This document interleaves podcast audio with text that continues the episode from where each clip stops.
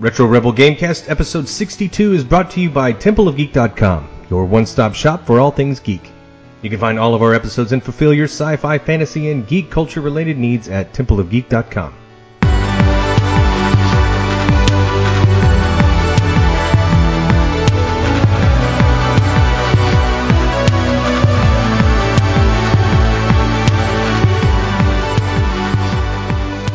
Welcome to the Retro Rebel Gamecast, where we discuss gaming and related topics. Retro Rebel is released every Thursday, except for this last week when it was uh, Friday. You can find all of our episodes and much more by heading to templeofgeek.com, iTunes, or wherever you download your favorite podcasts. You can even find us on Facebook at Temple of Geek for exclusive content and to see what else we're up to. My name is Stacy, and with me is my fellow Rebel co-host Amanda. Hello. Hello. Anticlimactic. So, I know. I'm glad that they can't see this video because could you imagine? I'm just a robe and a turban. Yeah, so, she, she definitely got ready for the show. She got gussied up. oh man. Anyway, as you were, sir. Yes, as you were. Um, so how have you been? What have you been doing? You said you've been playing a lot. What have you been playing?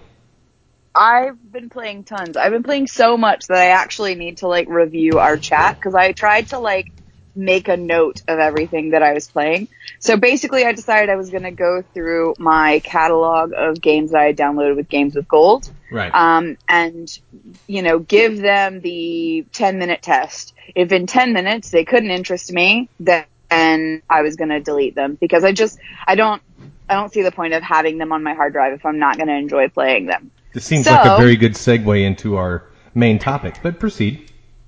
Uh, well, we try. We try.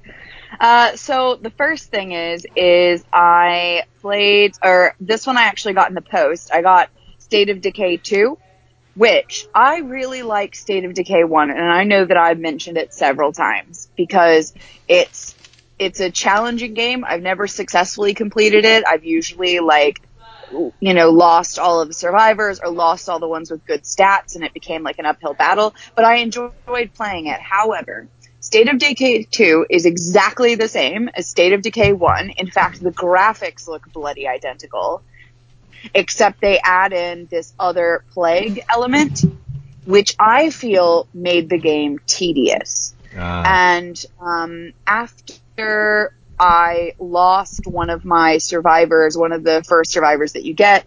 I lost him in one of the plague outbreaks where you have to kill the plague heart, um, which is just a random thing that happens in the map. So it's not even like a big deal. Everyone in the house became depressed. Okay. Um, that resources were difficult to procure. I felt like it was less clear base do in what order. So I made the mistake of getting water first before I made a generator or a workshop. And those two things are actually more important than providing people water, believe it or not. Um, that so that doesn't make science sense. Yeah, it doesn't make much sense. Also, you um, you'll interact with other people, and in order to get them to join your group, you have to like do a mission for them. And I just found it like all a bit contrived. It there was nothing new on, on what the old one had. The graphics were no different, and I just really didn't have a good time. Like I imagine some people might enjoy playing the game if they've never played the first one, because then it would be new and have. But sequels are rarely better than the first, and this one's no exception. So that's uh, the next thing that I played that failed the 10 minute test is a game called Runbow. So it's like a um, side scrolling puzzler, and you have to like navigate through like trenches and caves and jump over things. This sort of game. However, whenever like every two seconds, the background color of the game changes, and all of the the, the uh, pylons or steps or bricks or whatever that were that color disappear. Wow. Yeah. And then yeah, when yeah. it changes back, they come back. So you have it's uh, like timing, also like patience and whatever. I think it's something that you would probably enjoy, but this sort of game for me, it just is like, what is the point?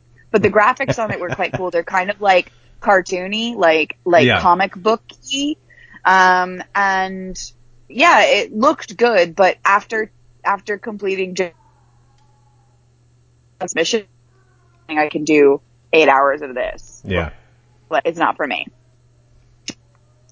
Um, then the next game that passed the 10 minute test was uh, Ryse Son of Rome. Now, a lot of people have criticized it because of the combat and the way that the combat works.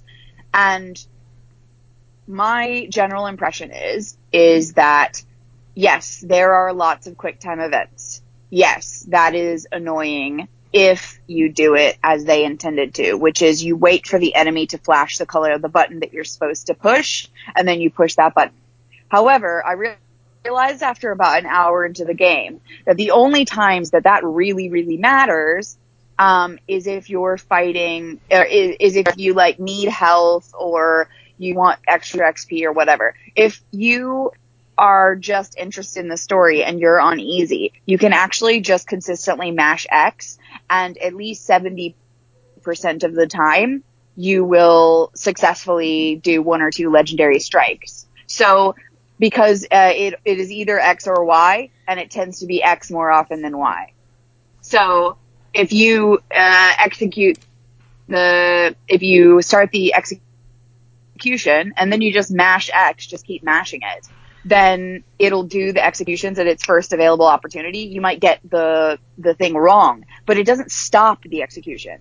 It just grades it from a you know centurion or sorry legendary or legionnaire all the way down to like recruit, and you'll get recruit more often than whatever. But it doesn't affect the performance and advancement of the game. And once I figured that out, it was a million times more enjoyable because then you were actually watching the execution itself, not watching for the quick time event. Oh, So you could enjoy the animations and everything. The story, the motion capture is insane. And it was obviously a graphical demo, but the the facial expressions and stuff um, on the Emperor's son is unbelievable. You get to interact with Boudica, you get to interact with like other legionnaires and generals and stuff like that. It was just generally a very cool game, and the um, Coliseum fight is one of the coolest things that I have seen in gaming for a while. It, in, in, in terms of like, you could just imagine what it would have been actually like to be in an arena fighting for your life surrounded by that many people in that sort of chaos. So Ryse Son of Rome, it's got some problems, but if you don't play the game properly, it's actually more fun. If you just smash X during the executions, yeah, you do need to learn how to parry and do the shield breaks and stuff. But once you get used to it, you kind of can see what's happening and, and recognize the like bit of timing. The executions are the most tedious part if you actually try to do it properly. And 99 times out of 10, except in very specific boss and in-game related scenarios, you don't have to do them correctly. So that's what I would say is, is play it and just mash X on all the normal bad guys and you'll have more fun. Um, and oh, and you can also, if you have a Kinect, you can say like, archers, cover me, and like whatever. This is fun. I'm sorry. It's bloody fun. like, my husband was like, what are you screaming at? I was like, watch, the archers are gonna shoot. And he was like, oh, I guess they are. Um, then, uh, okay, so then the next game that I played after that was, um, Life is Strange Before the Storm, which is the second game in the franchise, but it's a prequel. And, uh, it was, it was really good. I think my favorite part about the game was playing Dungeons and Dragons twice with, uh, the NPCs over the course of the game.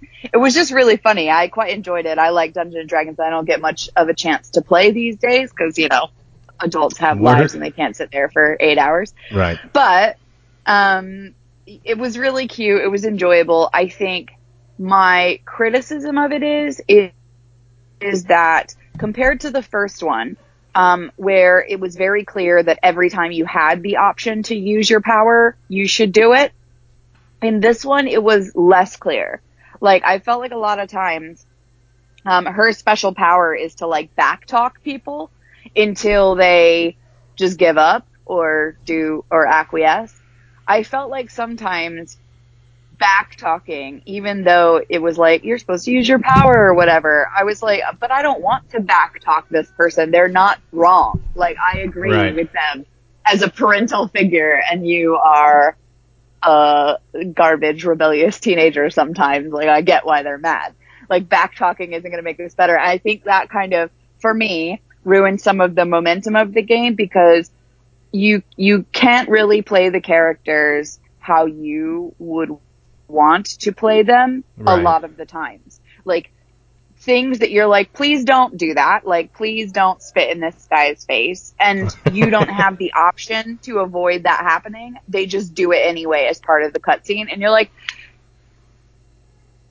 damn it. Like, why such a struppy teenager? Like, I get this what this game is about, but Christ, it's exhausting. Like, the world is not against you.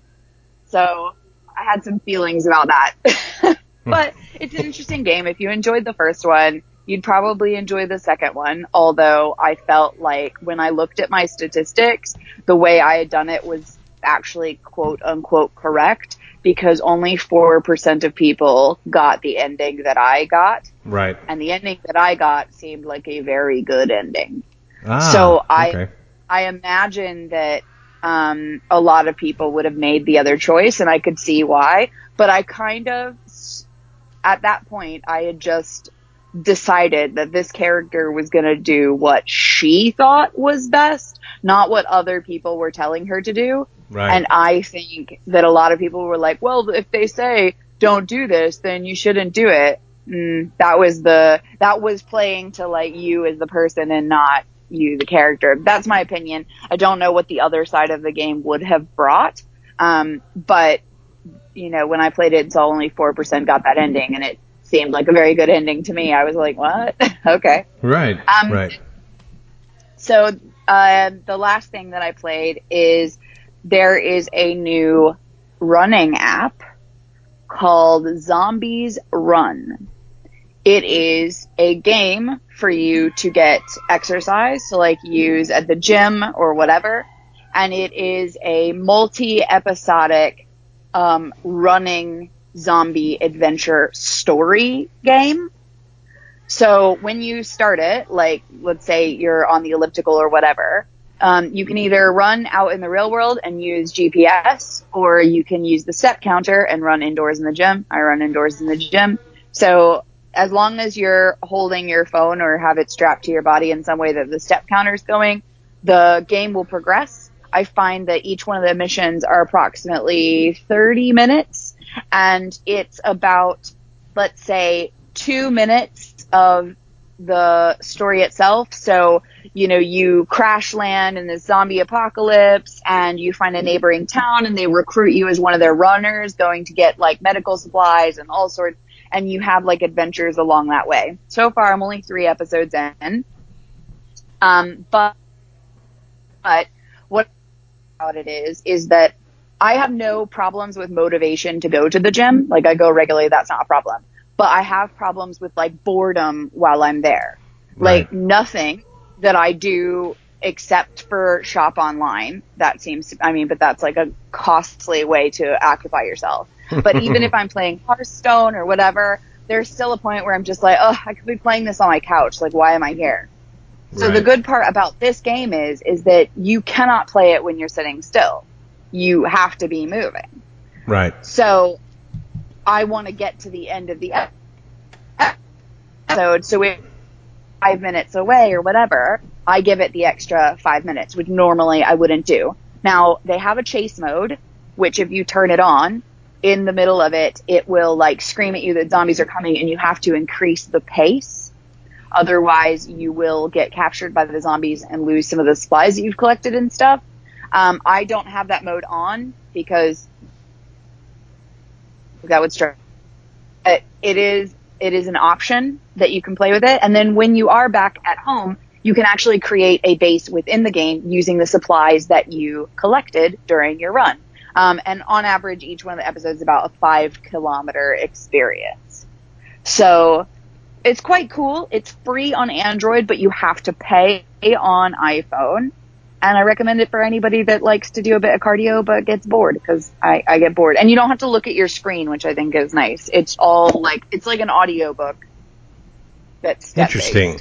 Yeah, that's interesting. That's pretty cool. I uh, I'll keep that in mind because that's probably in terms of cardio, that's my biggest issue. I I just get bored of sitting there or running on a treadmill or whatever it is, and that would potentially give you at least something to motivate you. Zombies are motivating. yeah, I, I thought it was pretty fun. I mean, it wasn't scary or anything, but I found it was fun and um, looking at the stuff that you've collected later, like batteries and whatever, and building your base. Eh, it's interesting. I mean, if you don't have an iPhone, I would say get it because it's free. Why not? Oh yeah, absolutely. If you have an iPhone, seven, I think it's about seven bucks. So maybe consider like using like downloading a free trial or watching um, some of the demo videos before you download it, just in case it's not free. You know. Well, you have been playing a lot of games. Well, for me, I've really only been playing the one uh, when I've had time. I've been playing Octopath Traveler. I finally got a chance to, to dive into it, and you know everything that people have heard about it, and and uh, everything that's been said, I think is accurate in terms of it is a throwback to the old school uh, Japanese RPGs of old, um, the old school. It's it's like playing it's like how I remember Final Fantasy being uh, the original Final Fantasy, and which for some people that, especially those that don't like that type of RPG, that would be, oh my god, you know, why would you want to play something like that? But this me exact you, I was without saying you, yeah, exactly. Um, but I think that because the story is good, because the graphics are different, um, it, it's like I said, it's how I remember those games, but it's definitely not how they look. So you have like this retro style graphical, you know, uh, graphical sense or graphical style, and with that, you have a you're able to do or, or there you get you got to get more creative with the story. You can't just use the graphics to tell your story. You can't use the graphics to be the selling point. So you do have to have a story. And in this particular game, you have, like I said last week, eight different characters that you start out with. And the premise is, is you, you, you can play the first chapter of each character and see how their paths eventually cross together or, or come together. Um, I, I was listening to other podcasts and reading about other people that have started, and a lot of people start with this character. I think her name is Primrose, and Primrose is the one that you know works in the brothel. We we the dancer, yeah, yeah, the dancer. Well, I didn't start with her. I started with Olberic, which is um, a warrior style or warrior type character class, uh, who's kind of lost his kingdom. Uh, he was one of the main. Uh, he was basically the king's guard, and ends up become getting betrayed, and uh, ends up working in a in a in a just a small village as security, basically working for the watch, the city watch. And and uh, training up their you know their citizens to be warriors, which you know they're a bunch of farmers, and so he understands this, and he's very humble, but he also feels like he has no place anymore because of who he was, and his whole purpose in life was to protect the king. Um, and so you, I played his his chapter, and when you finish his chapter, um, it prompts you to start another one of the characters.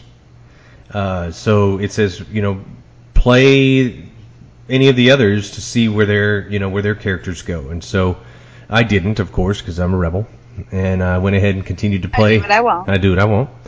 And I went ahead and played uh, played on, and I went to the next town, a town that I had heard in discussion or in you know in the conversation with one of the characters that um, you could go to, and, and I had heard another character was in that town. And so when I get there, I meet up with this character and it prompts you again, would you like to start this character's first chapter? And so I was like, okay, well, second time, and you know, they're already here. I didn't have to go to the menu or anything. I just went ahead and started their chapter. And so I started Tressa, I believe is her name, and Tressa is a basically a shop girl. So she she's uh, she works for her parents in the shop in local shop in town, and sells goods to the you know to the villagers. Um, I don't know much else about her her story other than I have a feeling that's not going to go well. You know, I don't well because it doesn't. It gives you like a one sentence blurb as to what their background is. Such build up. For Yeah. su- you were like, su- I met this girl Tressa. Listen, she works at a shop with her parents. I don't know anything else. I don't know anything else. Keep you posted. You'll know. As soon as I know, you'll know. Um, I looked at the graphical style of it and the fact that it's turn based, and I was like, oh, I can't. You said it was really good, but I can't do it. I can't. No. Nope. See, and this is the thing, and I, I and I respect that. Um, and I, but I think what I really enjoyed about it, because it is turn based, it is all of those things. It reminds me of kind of what I, what I enjoyed about those games. Now there are games like this that I, that I can't get into, and I and I can't explain. Maybe as I talk through it, maybe I'll, I'll therapy myself into exactly why I don't like some of these games and why why I do. Um, but in, in this particular instance, I, I I just really enjoyed I enjoyed the turn-based combat. I enjoyed getting back to a game where you could kind of grind and become really overpowered, you know, and then so now you're super OP because I've grinded on all these characters because it's your your battle is random based as well. So as you're walking around picking up chests or whatever, you'll randomly encounter a, a battle. You know, the way that old RPGs used to be. So I found myself And Pokemon. And Pokemon, absolutely. But these, all these will kill you. Um, but you, like in Zelda, at least, if you walked into a room, you could see the enemies, and then you, if I wanted to fight them, I walk up to them. If I don't, I don't. In this game, I might be able to like get really close to the boss. I can see the boss; it's on my screen, but I don't want to go to the boss yet because I'm like one or two uh, mobs from leveling up, and so I'll just run around in a circle until I encounter another mob, defeat it, level up, and now I'm like two or three levels higher than the recommended level for this boss, and then I'll go in and, and uh, you know and take on the boss Smoosh him. and smush him. Um, but it, it, I mean, I guess it, there's there's a bit of nostalgia for it. Again, it's not for everybody. If you like the old school Japanese RPGs, it's absolutely up your alley. Um, you know, the the idea, the resource management, uh, which is probably a, a dirty word or dirty words for some people. The idea that when you when you go into a boss battle, you have to have plenty of potions. You have to have plenty of of uh, these elixirs that help your. It's basically like your uh, your magic or or the equivalent of that for like a warrior, which is not magic, but it's it's like a a, a system break or whatever. You know, basically it's your super move. Uh, and you can only do so many of them. You got a you got a number of choices that you can use, and every every one of them has a different cost. And so maybe the one that's most powerful costs the most. You can only use it once or twice, and you have an elixir you can take that will um, that will replenish all of your points. And so in this, uh, you know, I, I found myself that I, I really enjoyed that throwback to that system of where you, I know that I can maybe attack three times, I have to defend once, and then I have to use a potion here, so I have to waste this turn using a potion, knowing that I'm not going to be able to attack the enemy. It's just a different system because in, in like a, an active battle system like Kingdom Hearts or something that you, that we're more used to, where you're you engage an enemy, but I have to run around and actually actively dodge. You know, um, while I'm doing that, I'm running around trying to use the menu, find a, a potion, heal yourself, or use a uh, heal So what you're telling me is you don't have good enough reflexes for reflex-based combat. Is that what you're saying? I'm saying that it was refreshing to go back to the old school. I'm not saying I'm not good at it. I'm just saying it was refreshing. it was nice I to be able forgot a game. oh, okay. After all that, I forgot a game. Have you heard of Surviving Mars? I have not. So, it is a. I want to uh, know how Mars- this I that whatever I was talking about reminded you of surviving Mars is. I'm about to, well, oh I'm no, I know, I know. I'm, I'm anxious to know. Okay. So it's a Mars-based colony builder that I also played that didn't pass the 10-minute test Oh, so it failed. because yeah, and it's a brand new game and people are raving about it, but it's not for me. because they were like, right, you need to land this ship here, then you need to build these buildings, and then, and this is the point where I said, fuck off, is then you need to build pipes and electricity cables to connect the buildings to each other. I was like, no, no, I just want to mash buttons and win. Not this strategy business, thinking about resource management. What if I build this huge colony and a pipe can't connect to this one? Forget it. Well, Delete. You're, you're, you're delete. Oh, it makes me sad. Um, Well, you'd bloody love it. I probably would. I'd be like, this game is great. I have plenty of time to worry about how I'm going to connect these pipes, and I just can't wait to get back to this game. Look at my cable management. It's so good. I'm going to show it off to all my friends. Where are my friends? Come back, friends. Um, so that's what made me think of it.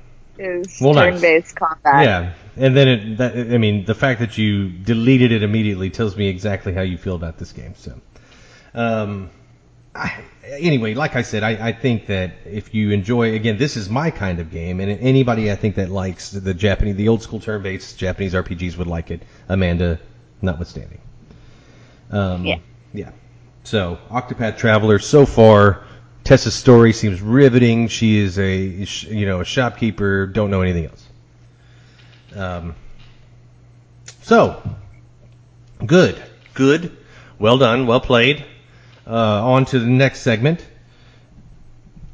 Gaming news. Gaming news. I don't have any. Well, I you do. only have so. I do, and, and again, that's not to say there's not uh, there's not other gaming going on or gaming news going on, but this is something that really kind of appealed to me that I wanted to talk about. So, the Escapist uh, or the Escapist magazine, and I believe, if I'm not mistaken, originally was more UK based. Uh, it was a it was kind of a mid tier website that housed a number of personalities that now have gone on to do their own thing. Um, Jim Sterling started out there. Uh, Yahtzee Croshaw, who does zero punctuation, has been there for you know ten years or whatever. Uh, he's still kind of, if you go to the website, and it's kind of sad. He's pretty much the only prompted link, active links on there are all of his videos for zero punctuation.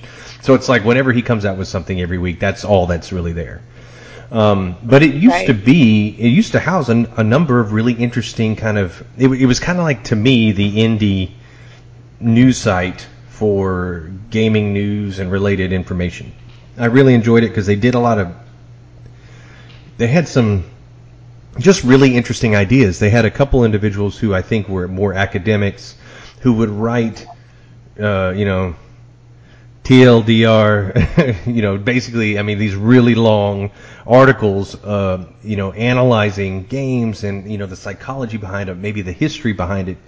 And even though even I wouldn't even read all of the articles sometimes, I found it fascinating and interesting. And it kind of motivated me to want to do something like that because I, you know, even if nobody ever read it, I found it interesting to tie Romance of Three Kingdoms to Chinese history, or uh, you know, just how games, um, even like which we discussed a year or so ago, uh, how games can teach you things about life and you not even really know it. You know, you don't even really know that you learned about Norse mythology by playing Final Fantasy, uh, or learned about uh, ancient Japanese weapons that are historical and, and have cultural influence by playing Final Fantasy. You know, you'll be like, oh, we talk about the Masamune, which is the, and I probably butchered the name of that sword, but it is an ancient Japanese sword, and it's it's a fictitious or maybe a historical. I mean, it has historical value, and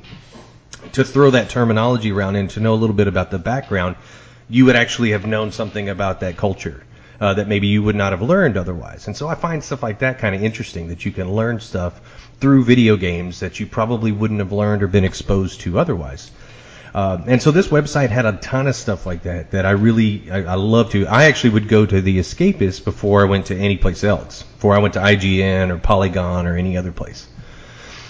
Well, over time, uh, and I believe it ended up changing hands. Uh, so somebody bought it, and whenever this person bought it, it really wasn't spoken of. There was this mass exodus of talent. You know, Movie Bob left, uh, Jim Sterling left to do his own thing. The only person that really stayed uh, of their big talent was Yahtzee Croshaw. Yeah, see. Yeah, so Yahtzee stayed and continued his his uh, zero punctuation, but Jim went on and did his own thing. Movie Bob went and did his own thing, and then went with uh, Geek.com. Uh, and so I still follow those guys. But one talent that she's over in the UK, and I don't know. Um, I don't know what I mean. I, I know she still probably sings and writes songs and does all this stuff. But there was a there was a character or a person on there, talent, uh, that I I thought was really quirky, but I loved her work and I, and I really enjoyed seeing what she did. And her name was Rebecca Mayes. And Rebecca Mayes, what she would do is she would write a song every week about a game. And that's what she does. I mean, she just, I mean, she's a singer songwriter, and that's what she does. Uh, but every week she would write uh, about a game, and I don't even know if she ever, if she games. Uh, based on what I know about her from the limited uh, exposure I've had to YouTube videos and other things, I don't even think she really games. But she enjoyed this you know this opportunity and she would she she even put out a video on the escapist um, it was uh, how to write a song in one hour and so she would walk you through the steps of how she writes a song and she wrote this one song about mass effect 2 um, very simple song but I just I just really enjoyed it. I, I every now and then, in fact, I'll go back and I'll just try to find it on YouTube and I'll listen to it because the video awful, terrible. It's just I mean it's low res. Uh, it, it's it's something that her and you know in whatever limited capacity she was able to record a video she did using props that her and her friends kind of put together. But she was super talented.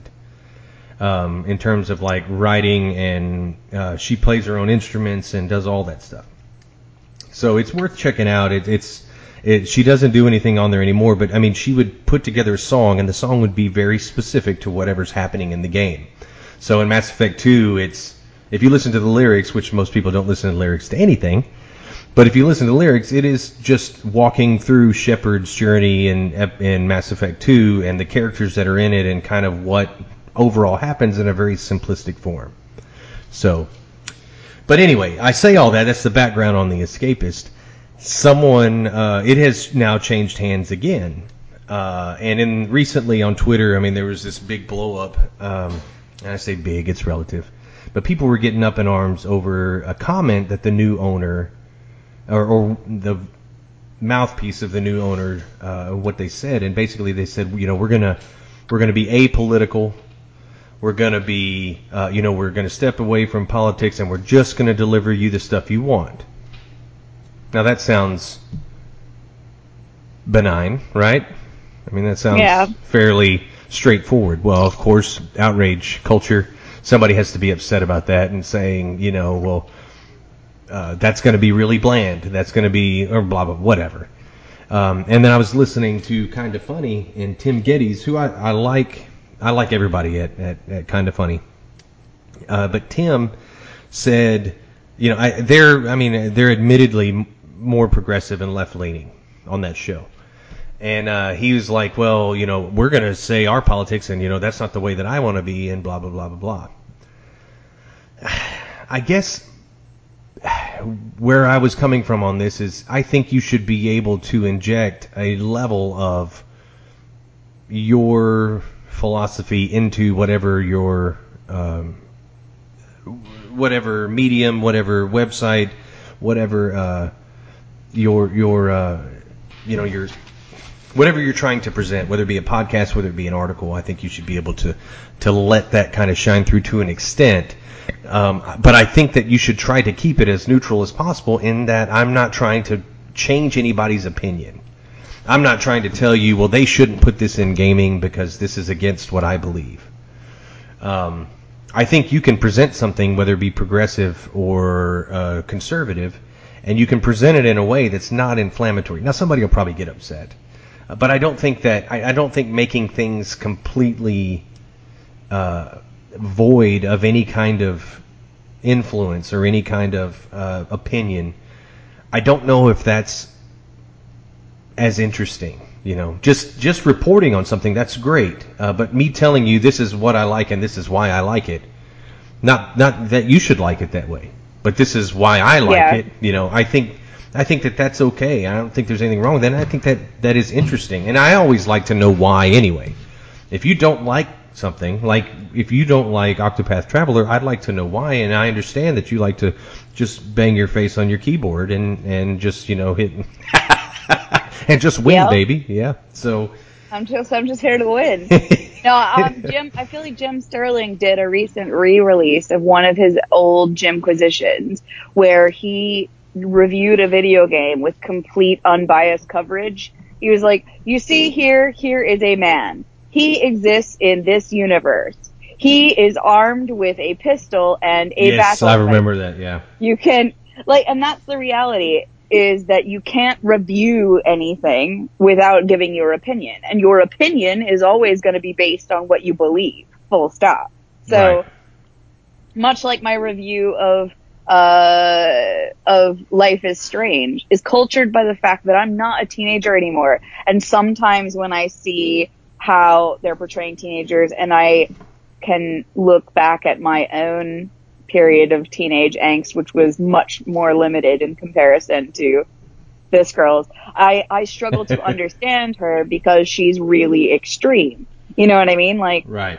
in all, com- like, I was not a troubled student. I wasn't a difficult child. You know, like, yes, there were times where I got petulant and, you know, did my own thing or whatever. But I was never like law breaking. I didn't have a dealer. Like, you know, all, a lot of the things in the game I can't really empathize with, but I enjoyed playing it because of that Right. because that wasn't the life experience that I had. I mean, all the time I was growing up until much, much, much later when I was, you know, 16, 17, my parents were together. So Right. I, you know, wouldn't know what it was like to grow up with only a mom, you know, all these sorts of things. So, but that's my own opinion culture by my own experience. So I can see, I can see why people were like, that would be hella boring. Like, cause it would be boring. Right. they might not make a game about your life then. Hmm. No one wants to make a game about my life. at, least not the early years. I Not didn't do anything years. then. I was I was homeschooled. What, what trouble was I supposed to get into? Yeah, that's kind of hard. They know if you made it to school or not. Yeah, they do. Yeah. Well, interesting. Anyway, I, I thought that was um, I thought that was interesting. I was happy to hear uh, that the Escapists maybe is going to get back to their roots of you know of actually re- doing stuff about gaming. I mean, I know that they are still active. The website's still active. They still are publishing articles. Uh, and and I went there today for the first time in probably I'd say years. Because everything that Yahtzee does, uh, for the most part, I can see on Facebook, and so I don't I don't really go to the website anymore because there's not content that comes out weekly that I was interested in seeing. Everybody that I was interested in seeing is no longer there. So, um, but I'm, I'm I'm excited to hear that they're actually getting back to it. Maybe that'll be something that, that I'll go back and visit again because they did put out good stuff, uh, and they had a lot of really talented people that worked there and that did content for them that now uh, are doing other things. So maybe that'll revitalize all of that. So, but you should, if just for grins, sometime check out Rebecca Mayes, and her show is called Rebecca Mayes Muses. And so she would uh, write a song about, and she even did a love song. It's called the uh, Yahtzee Love Song or something like that, love song for Yahtzee. They both wrote an episode for each other. And so she she got onto him. I mean, it doesn't seem like much of a love song. It's more of a song like pointing out that Yahtzee is misogynistic and all these other things in his videos, which he is. But he's not being misogynistic. He's pointing out, like in The Witcher, that basically there's a lot of boobs. You know. So I mean, I mean, does. I could have told you that. Wait, Yeah. does that make me misogynistic? I don't think so. so. I think it's I think it's more of a perception of of his content in that yes, he does talk about adult content. He just talk about Well, I'm sorry. Anybody Yeah. who says they don't like boobs is selling something. You're- sorry. Well, and if they Everybody likes boobs. if you do or you don't, you're probably selling something. So either one. Yeah. Yeah. I'm, I, just generally, they're amusing. Come on. What That's is right. Well, I mean, absolutely. Uh, I don't think anybody would argue with that. Um, that's the best logic that we can end the show there. Thank you for joining us on the. No, I'm just. Uh, Uh, the yeah. Uh, so, uh, a couple other things. One, uh, you know, the, they've started selling the online, um, even though you can't buy it through Nintendo yet, you can buy it on Amazon, the Nintendo online subscription, which is $20 a year. Not bad. Uh, if you if you've got an online subscription to all of if, if y'all could just see Amanda's face as she checked out from this topic. Um, The second you said you said now I have something really exciting, Nintendo. I was like done. now stay with me. Stay with me now. Now. Uh-huh. Um, now the, the the negative is is when this releases in September. Now the funny thing is, if you go to buy it on Amazon, it says as a as a disclaimer, you know, will be available December 31st, 2018. This releases in September. So, first of all, I'm not pre-ordering something that says that in the writing it's going to be available in December if it's coming out. I'll just wait. You know, I'm not going to pre-order. I don't pre-order anything anymore anyway. Um, but the the the biggest downside is anything that you've been able to play online right now, whether it be tennis or Splatoon or any of these games that Amanda loves so much and dearly, you will. I'm a kid now. I'm a, squid, now. yeah. If you if you are playing any of those games, you uh, you will no longer be able to play them access online competition without this service, which is pretty much all of the major um, gaming consoles have some sort of subscription service if you want to play online. Um, So it's Xbox Live. it's basically Okay. uh, Xbox Live, only it's got built into it games already that you can access. So you will be able to access games for free with the service um, and play online. So you already get some of their throwback games, uh, which I think they're just waiting to release. They're, none of these are really on their, their marketplace yet, and I think that's because they're waiting for this service. As soon as the service releases, they're gonna, uh, you know, let But go. how many games? Uh, I don't know, a lot. Uh, but I think because it's built into the service, you only can download and have one at a time that's active. Again, I don't know. So like once you have one, you play it. If you don't longer want that one, you download another one, and until you want to play another one, you can only play that one game. So one game at a time. Which, uh, what? That's not that big of a deal because then you just delete one, download another one, and you can play another. Oh, says the collector. Says the collector over here. It's not that big of a deal. You just delete it. You're gonna Exactly. cry when you I delete will. it. You I can will go cry. like, Well, this is also coming from someone who's con- trying to figure out a way to get a stand-up arcade cabinet in my house that has all of these games anyway, so that I can just have them to play whenever I want. Your Uh, wife is the patience of a saint. She is a saint. There is no doubt about that.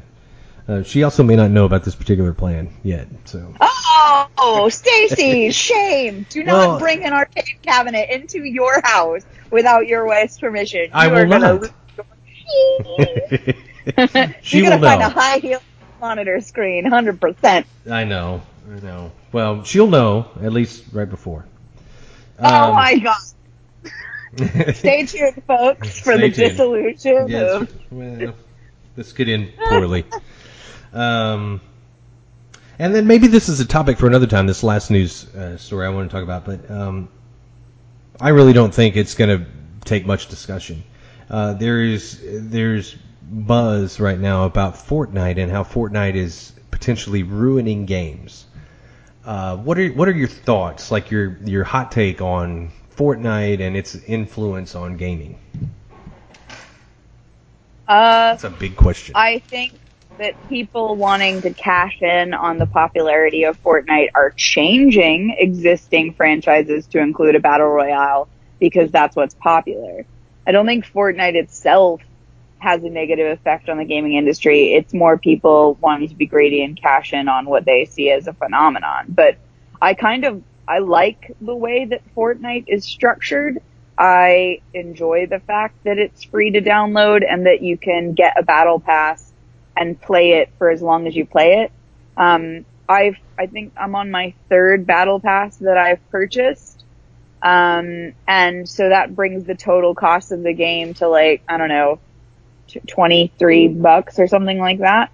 For the amount of time that I've gotten to play it, I think it's so worth it. How many times do you play a sixty dollar game for less time than that? Right. Um, and enjoyment and whatever. And it's like quite fresh. There's lots of replayability because every I don't know, is it month or two, whenever the battle pass expire, but then there's all new challenges and new in-game items and things like that.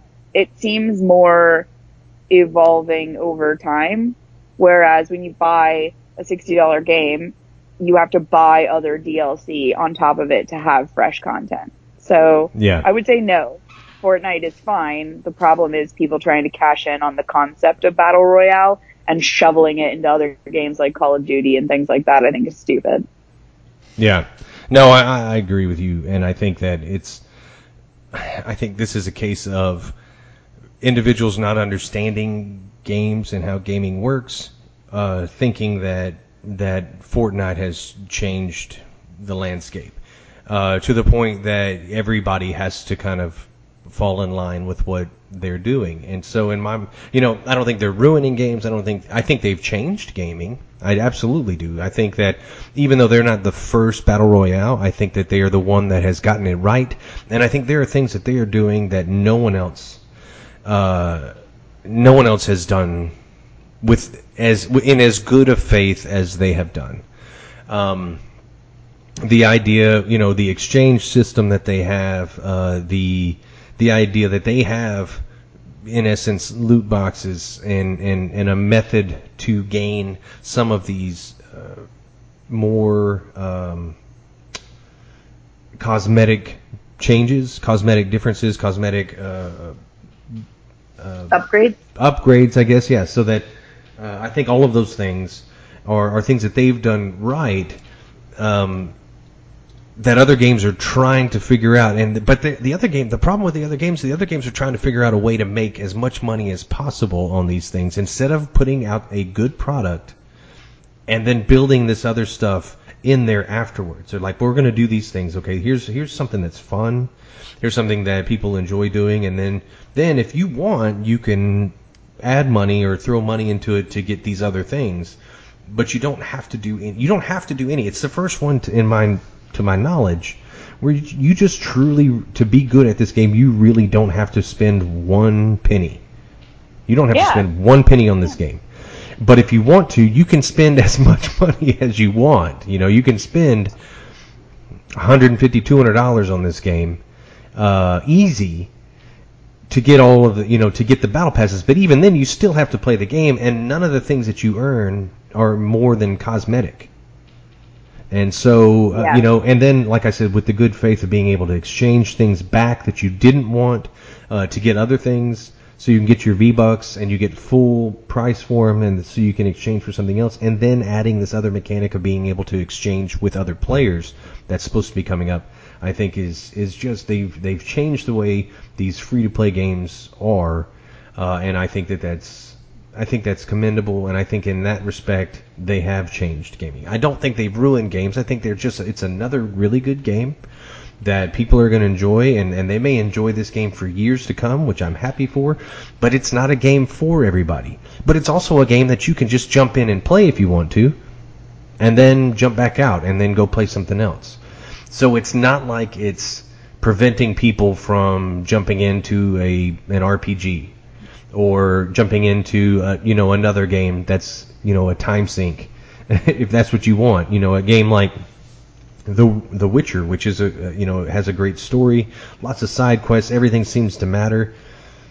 You know Fortnite's not preventing people from playing that. To each their own and there are games for all types of people so I don't think it's done anything but add another really great game and a formula for other people to hopefully emulate properly um, but other than that, I don't think it's. I think it's only good in my opinion right now.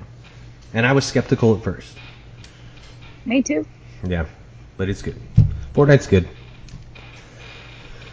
Well, okay, that brings us to our third segment, our final segment, which is talking about gaming fatigue and and you know kind of what uh, what leads you to to quit a game or finish a game or walk away?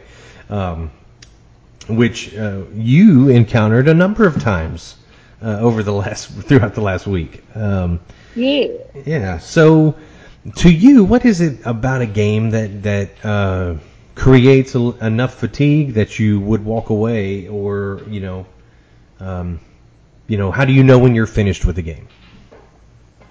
Well, I would say I'll, let's remove games that I've decided that I don't like before fully getting invested. So I think fatigue means that you had to have properly given it a go um, and gotten Yeah. tired of it. So um, not my 10 minute test, which is more about do I like the way this game looks? Do I like the game mechanics? Am I finding it easy to play? Am I interested in these characters? If the answer to all those is no, then it gets deleted. That's quite easy. Um, if I give a game a chance, I notice that I'm getting tired of it.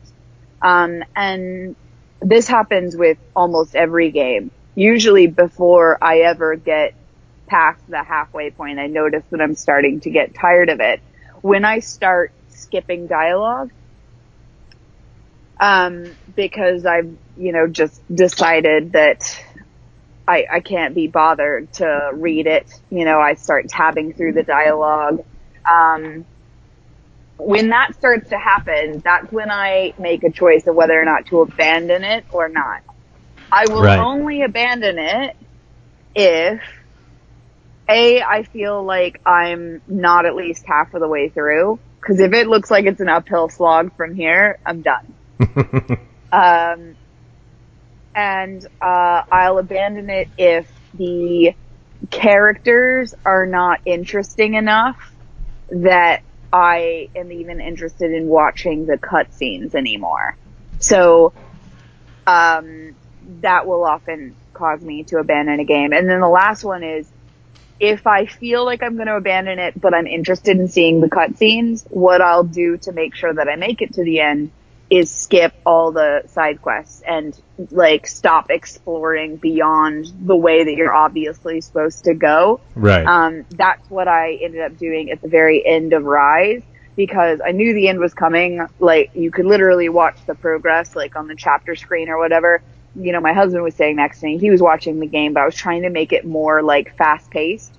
So Mhm. then I started just using my God mode power every possible chance I could. I went only in the directions they showed me to go. I used the artillery fire as often as I could, and I just smashed the X button until we were done.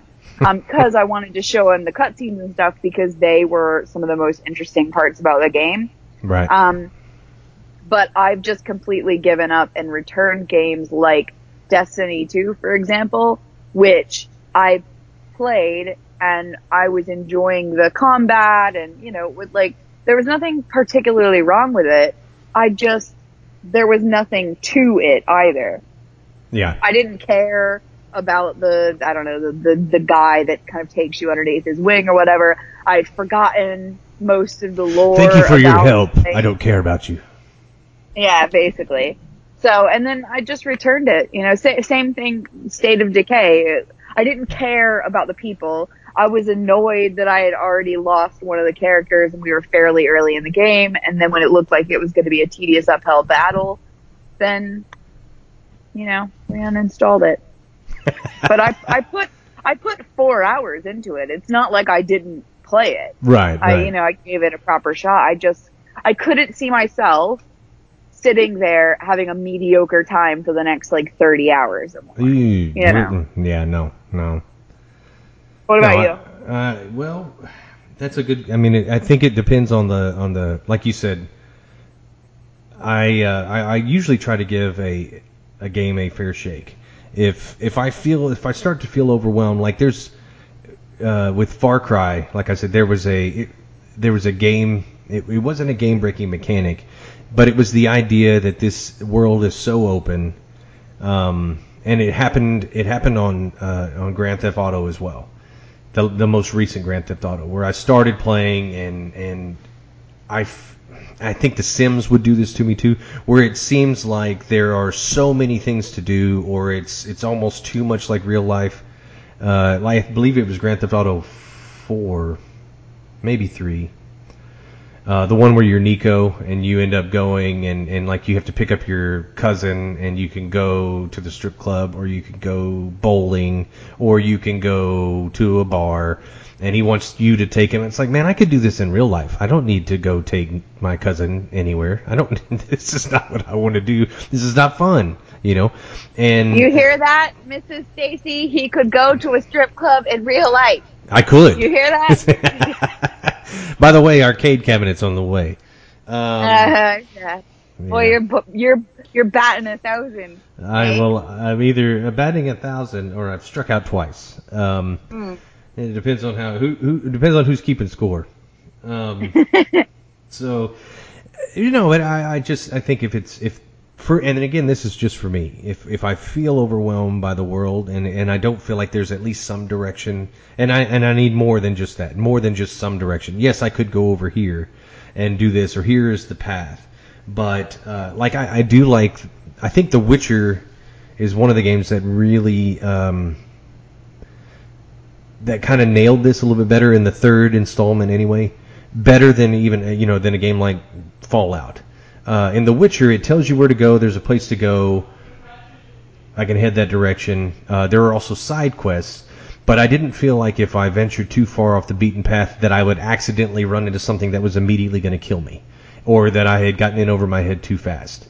Um, usually, I could get away from that situation where I felt like I was in over my head, and it wasn't like Skyrim or Fallout, where you know in Skyrim you end up walking and getting smashed by a giant. I just didn't know I couldn't even. I'm not supposed to be here right now. Um, or in in Fallout, where eventually you walk out of the vault, and the same thing. Uh, I remember in Fallout 3, one of the first places that you can go is the shopping center, and you walk over to the shopping center. And again, this is this should have told me not to buy Fallout 4, even though it's a great game. But this this part in Fallout 3 should have told me. You you get out of the vault and you walk over and, and one of the first closest places is this shopping center. And you can go in there and that's your first place where you can get any of your supplies. You can get food, you can get stuff like that. Outside of it there's one monster. Inside of it there's tons of monsters. And then as soon as you walk out then you're just confronted by more and it was like uh, the the it wasn't it wasn't so much the difficulty ramped up. It was just like I wasn't ready for all this, uh, and and from there, you know, I, I just didn't know where to go. I wasn't supposed to be there first, I guess, uh, or there was something else I was supposed to do. My post-apocalyptic world is too hard. and I need I said I needed I needed I needed help and direction. Uh, and and uh, it's not a nice place. It's I'm just, it's just they're mean. Those those I know. mutants are No, mean. These these uh, mutant cockroaches will kill you. Um, and so anyway, eh, but eh, like I said, it's a great game. It's just like I did not I didn't have the time to invest in what I needed to do to get to that point. Whereas in the, some of these turn-based ones, where I can take a second, and in just the way that my life is, um, I can breathe and I can go ahead and, and do other things or whatever I need to, to put it down for a week, come back, and not feel like I don't know where I'm supposed to go. I don't know what I'm supposed to do. Um, I can kind of jump right back into it, and it's slow enough that I can pick it up. And again, that's because that's the lifestyle that I have, and that's what I'm able to do. Um, and so, in, in those instances, that's one of the. I don't know if that's gaming fatigue as much as that's. It's almost like it's too big, and that's what would get me to quit a game. Um, in terms of gaming fatigue, though, I'm just like you. If I'm getting to a point where it's not interesting, I'm skipping the dialogue. I'm I'm not really I'm not engaged. And like you said, I'm not going to spend 30 hours having a mediocre time. Uh, I want to look forward to going back into the world. You know, I and it's it's I know it takes extra effort on the game to and the designers to put something together. Um, you know, there's a lot of stuff like this in MMOs where I don't even know what the story is because I'm just skipping. You know, in, in Warcraft for years, I would just skip the dialogue, go kill the ten things they want you to, collect whatever it is, come back, turn it in, get the next quest, then they tell you to go someplace else, and you go do that, and you're not really getting the lore, you're not getting the story, and so they've tried to do a good job of adding voiceover actors, you know, adding um, cutscenes so that it seems more like a game. Um, it's it's actually what really disappointed me, and and they actually uh, the the developers of Star Wars: The Old Republic came out and started talking about this. They said our biggest regret on this game is trying to make it as much of a World of Warcraft clone as we made.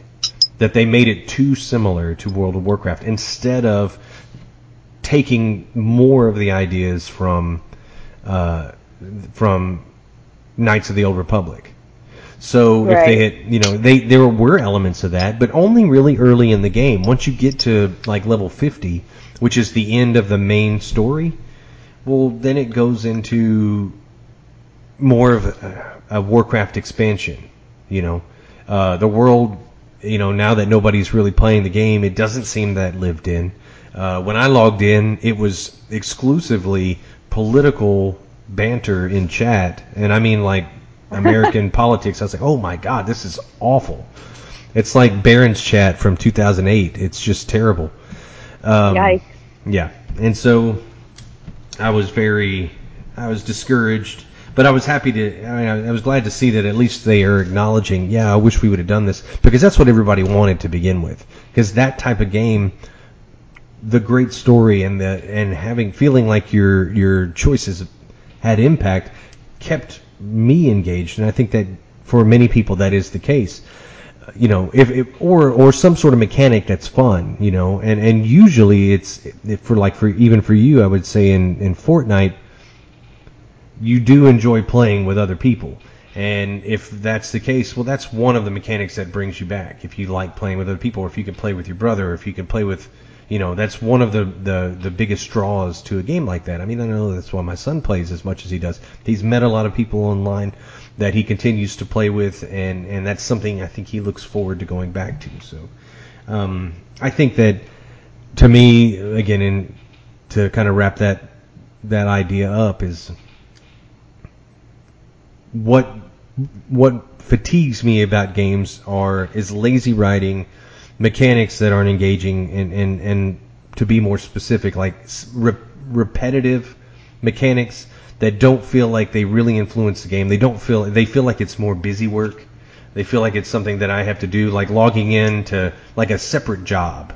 And I think like yeah. that, yeah, that's that's what causes me to fatigue about a game. And and uh, and if and if the story's uninteresting or the mechanics aren't fun, then because I'm not a completionist. I, you know, I have to really, really, really enjoy a game to even get close to completing a game.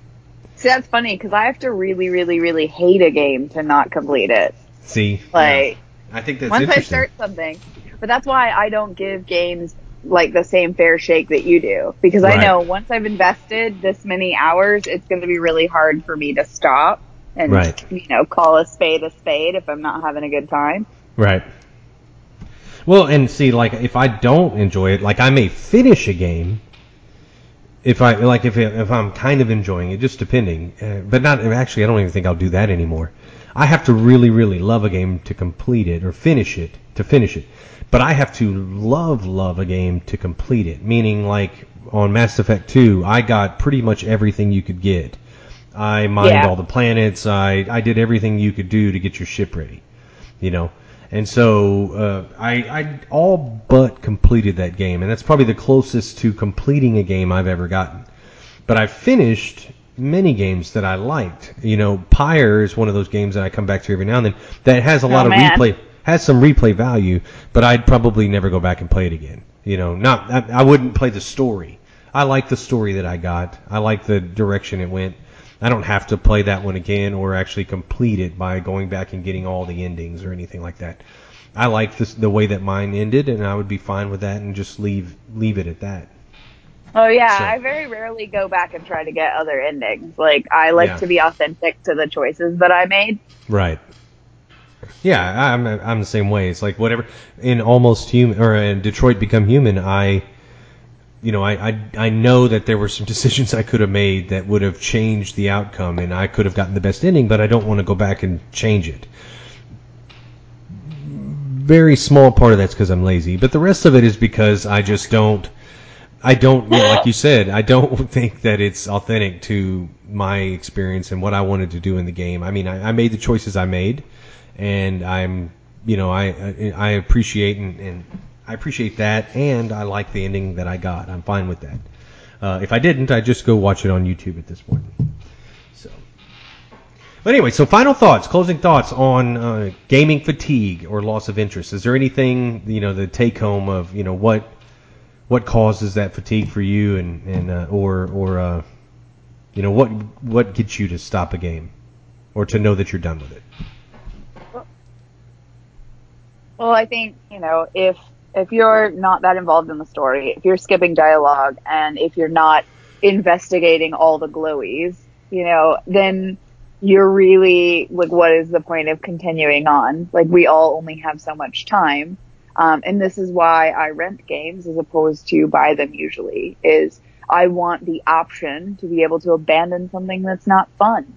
Um, and I think people should be more ruthless. I think there'd be less bad games out there if people um, voted with their wallet and only fully purchased games that they knew they were gonna love and enjoy. Like I, I purchased Life is Strange before the storm because I knew before I even played it I was gonna enjoy it.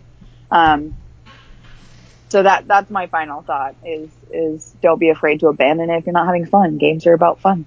They are about fun, and if it's not fun, probably not going to complete it. And there are games for everyone. So, you know, maybe maybe uh, Octopath Traveler's not for you, Uh, it but it should be. not. But it should be. Nope. Nope. But absolutely should be. Definitely play it. And that wraps up this episode of Retro Rebel Gamecast. I want to thank Amanda for this week's discussion. Go ahead and play it subliminal.